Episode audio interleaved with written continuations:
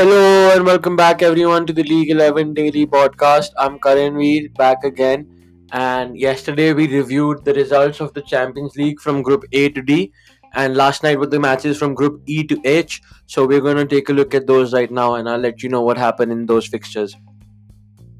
So starting from Group E, the two games that were taking place were Bayern versus Dynamo Kiev and Barca versus Benfica. And there were some shocking results in this game as Benfica beat Barcelona 3 0. Barcelona lost 3 0 to Bayern Munich as well. And in their second game, they played Benfica in Portugal. And Ronald Koeman's men just looked at sham- shambolic, really, and ended up losing that game 3 0. The second game in the group was Bayern versus Dynamo Kiev and the German Giants. It was an easy game for them as they won 5 0 at home. And Robert Lewandowski scored two goals, the first two goals. Moving on to Group F, this was a cru- this was a crucial second match day in Group F as Young Boys had beaten Man United in the first first leg and Villarreal and Atalanta drew. So the first game that took place was Atalanta versus Young Boys and Atalanta managed to win that game 1-0 with a 68th minute goal from Pessina and now they're top of the table with 4 points. And moving on to the game of United versus Villarreal, it was at Old Trafford, but Villarreal dominated the game, especially the first half. They had so many chances. They ended up taking the lead in the 53rd minute to Paco Alcacer.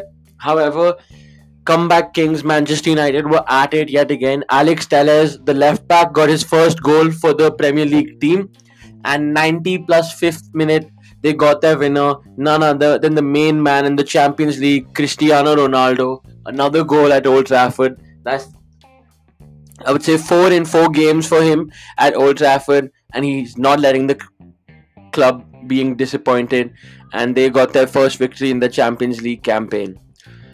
Moving on to Group G. In Group G, it was Red Bull Salzburg versus Lille in Austria, and they managed to win that game 2 1.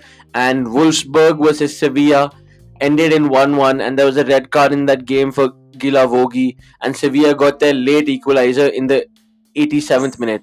So the standings in Group G are like RB Salzburg are top, and Sevilla and Wolfsburg are second and third, both on two points, and Lille are bottom on one point.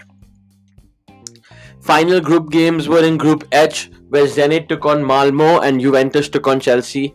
Zenit and Malmo both lost their first games, and Zenit showed the gulf in quality as they dis- they ended up beating Malmo 4 0 at home. Malmo got a red card in the game as well.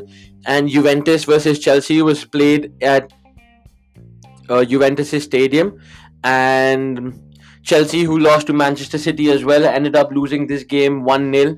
And Federico Chiesa scored the solo goal of the game in the 46th minute to give the Italian Giants the victory. So now Juventus are top of the table with six points. Chelsea and Zenit are both three on three points in second and third, and Malmo are fourth.